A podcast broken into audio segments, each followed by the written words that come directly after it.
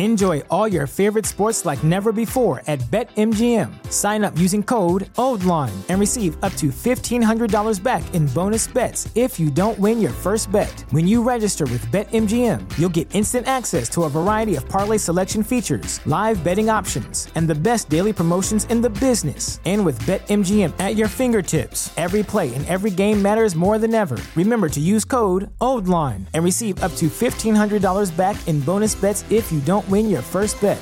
BetMGM and GameSense remind you to play responsibly. See BetMGM.com for terms. 21 plus only, Maryland only. New customer offer, subject to eligibility requirements. Rewards are non withdrawable bonus bets that expire in seven days. Please play responsibly. For help, visit MDGamblingHelp.org or call 1 800 Gambler in partnership with MGM National Harbor. Promotional offer not available in Washington, D.C.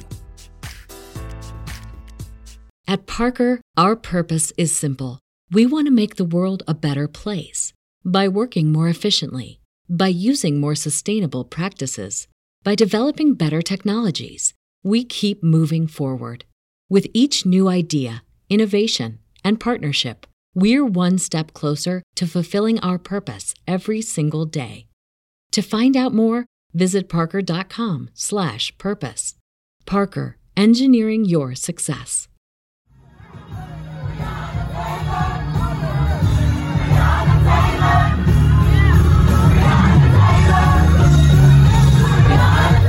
This is Make it plain. Make. M.I.P. With Masamela Matfumo. Mark Thompson. Make it. Get woke.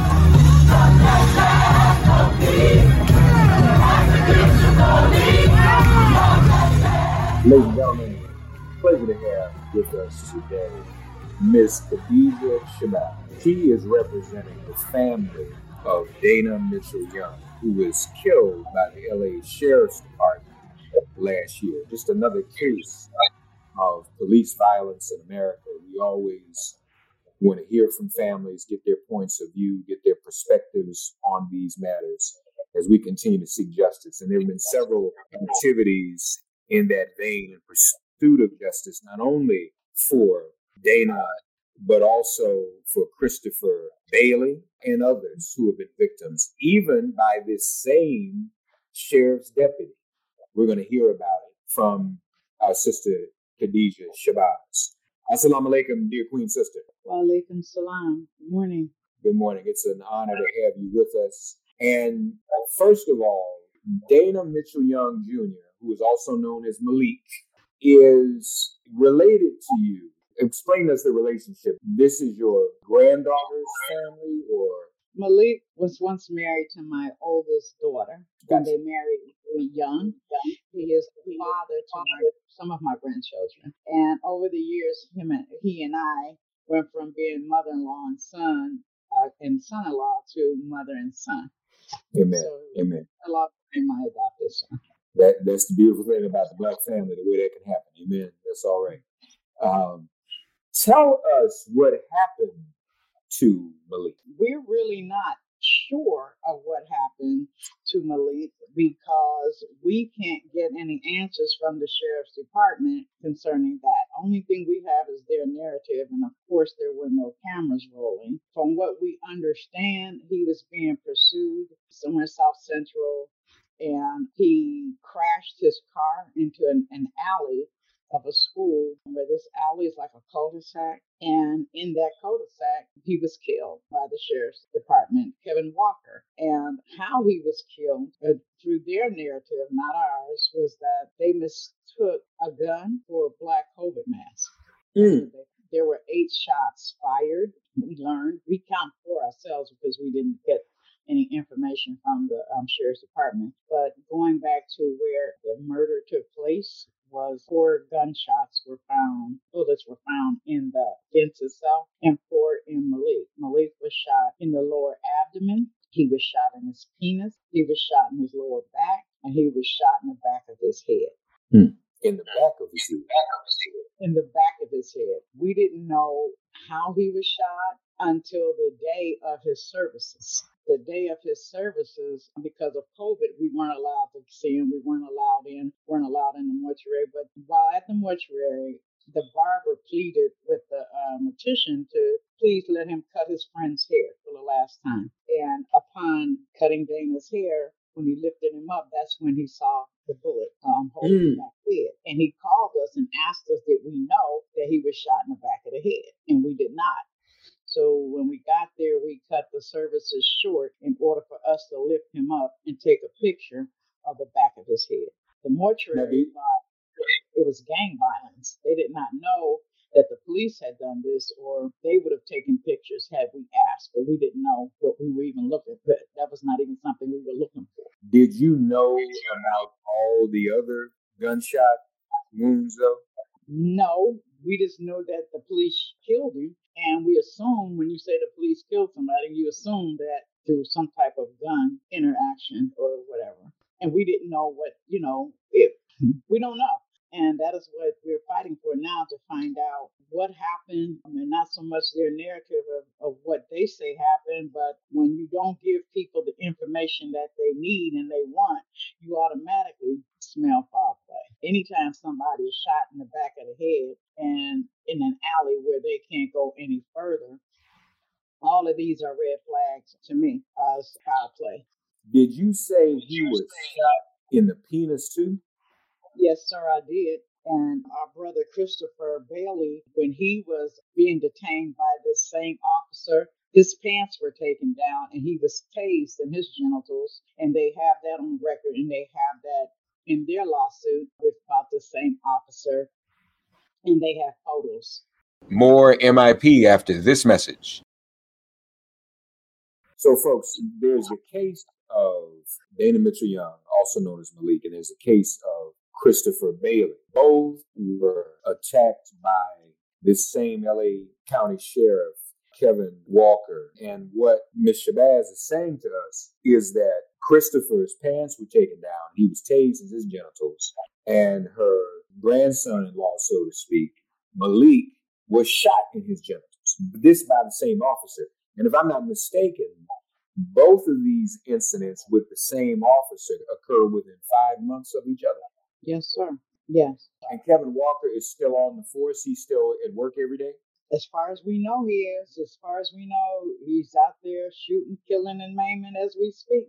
As far as we know, and all of this information we found out. I belong to several grassroots organizations: SC Justice, Group Dignity and Power, Black Lives Matter LA. And when this happened, they automatically reached out and rallied around me, and I was grateful. But this also put up a red flag for me as to what about all the other families whom I began to meet that didn't have this type of support and did not know how to receive this type of support. And then one investigation led to another, and Malik is just one of 950 black men and or and or brown that was killed or maimed by the LA Sheriff's Department in the last 10 years or so, or maybe, I don't even know if it's 10 years, maybe um, less than that, averaging four deaths or murders a month that go hmm. untalked about because there are no cameras.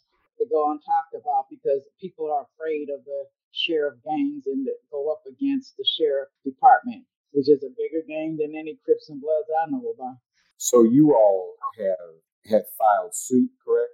We filed a suit. My granddaughter and her siblings, who are Malik's next of kin, have filed a lawsuit against the city of Los Angeles, the county of Los Angeles, demanding all of the information that we need to move forward to see whether or not we have a lawsuit against the city for wrongful death. They won't give us the information and they hold this information and legally they're supposed to give it to us. But what was right and what's legal, they don't always do with the sheriff department. And obviously, there's been no accountability yet for this officer, Kevin Walker, correct? No, no. And that's, I feel the need for everyone to know his name. Hopefully, we can get his picture up on something so they can see because he is a clear and present danger to our community at large because there is none. No accountability for what he does. So it's always the same time of day. Christopher Bailey was a he was a traffic stop my son, you were we were pursuing him uh, to arrest him for whatever he allegedly had done, but we don't we're not even afforded that anymore to the luxury of being arrested. Now with Christopher Bailey, you're the judge and the jury and the executioner.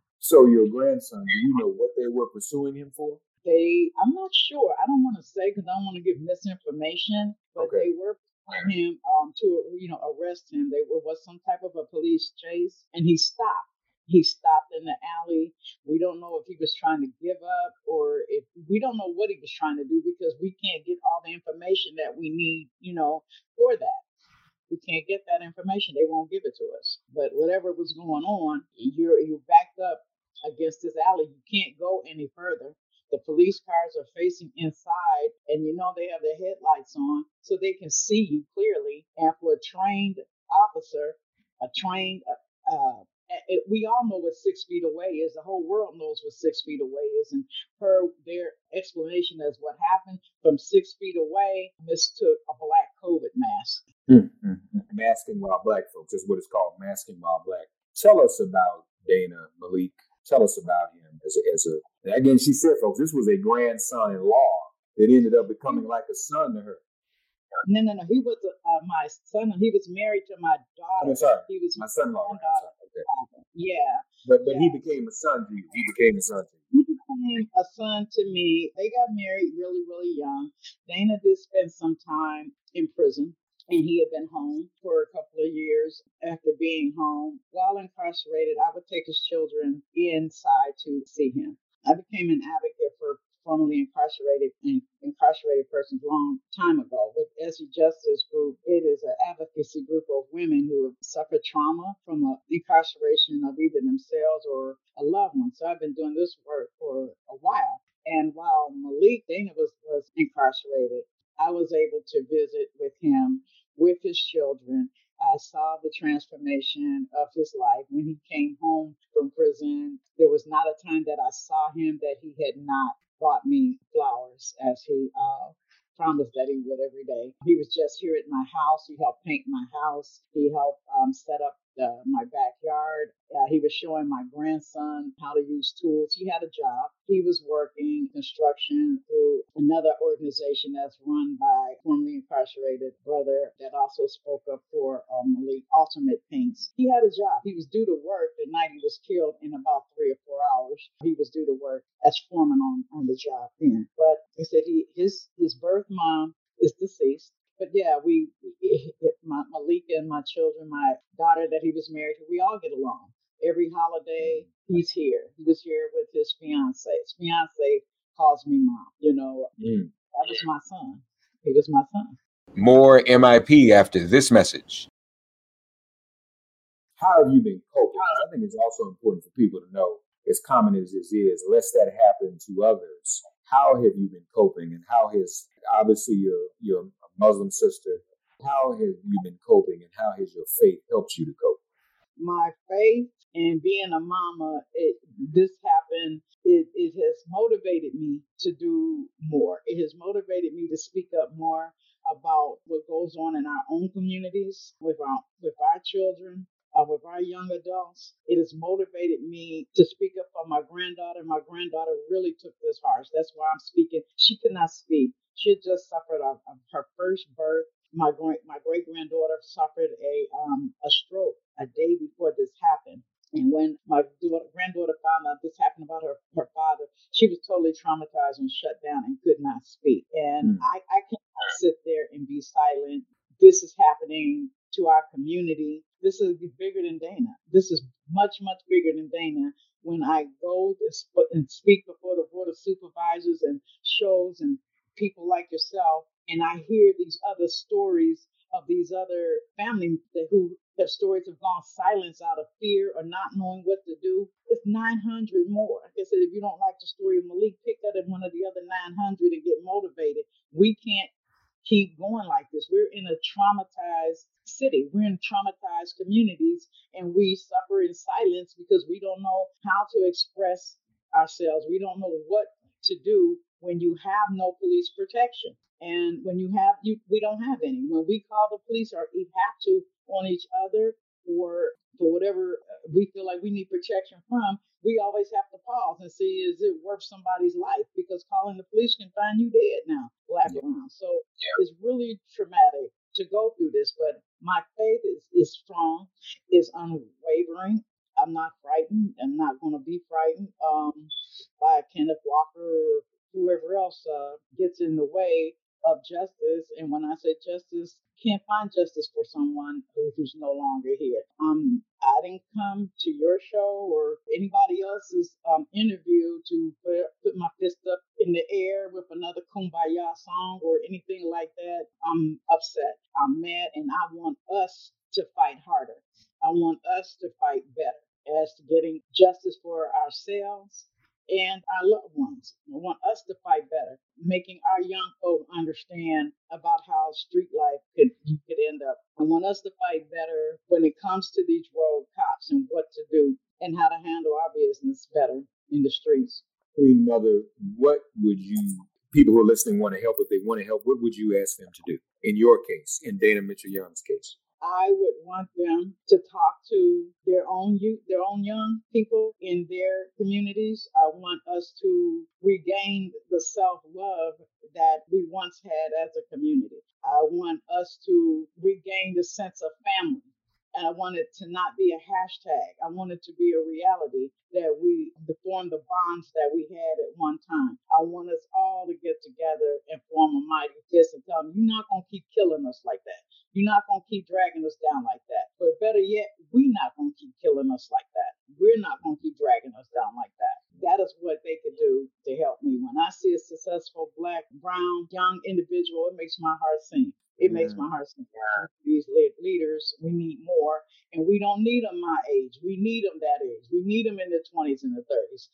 You know, Malcolm and Martin, they weren't my age. They were their age when they stepped out on faith to do what they had to do. You know, yes, ma'am. can't be, yeah. scared. Got to try it. Yes, ma'am. Yeah, yeah, that's very important. What you're sharing with us. You're right, and they were they were younger, younger than me. Malcolm and Martin were. Uh, yeah, they were. Amen. Amen. Um, Queen Mother Khadijah Shabazz, our guest. Folks, it's it's on social media. You can also go uh, to scjusticegroup.org. Queen Mother is a part of that as well. Um, but on Twitter, you can read about these cases. Dana Mitchell Young Jr., Christopher Bailey, and this no good LA County Sheriff's Department officer, Kevin Walker. We got to stay on top of this hopefully, Queen Mother, this will not be the last time we speak. And we want you to know that this broadcast and this effort is here for you. If you need it to help mobilize and get the word out, we're here to be in your service, okay? I appreciate it and thank you so much. Thank you. Thank you. Thank you for your strength and your courage. I admire this more than I think I could have under the circumstances. This must be very painful for you with the family and the grandchildren. But we are praying for you and all of them, okay? Thank you so much. Our prayers are welcome and needed and accepted. Thank you. Amen. Assalamu alaikum. salam. Thanks for getting woke and listening to Make It Plain. Please remember to listen, like, and wherever you get your podcasts, please give the show a five star rating. And please do spread the word. Let's all continue to pray for each other during this pandemic and this police demic. If all hearts and minds are clear, it has been made plain.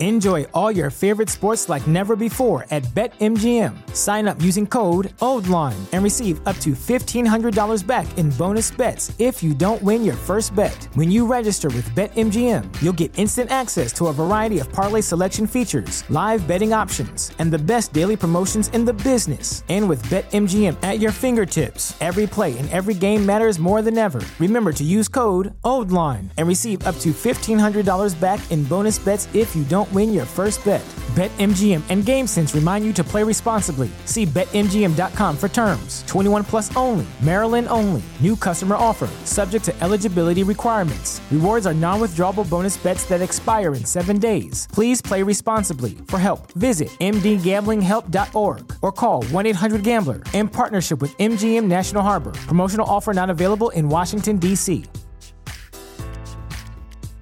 At Parker, our purpose is simple. We want to make the world a better place by working more efficiently, by using more sustainable practices, by developing better technologies. We keep moving forward.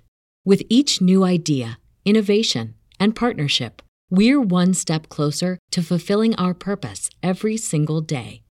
To find out more, visit parker.com/purpose. Parker, engineering your success.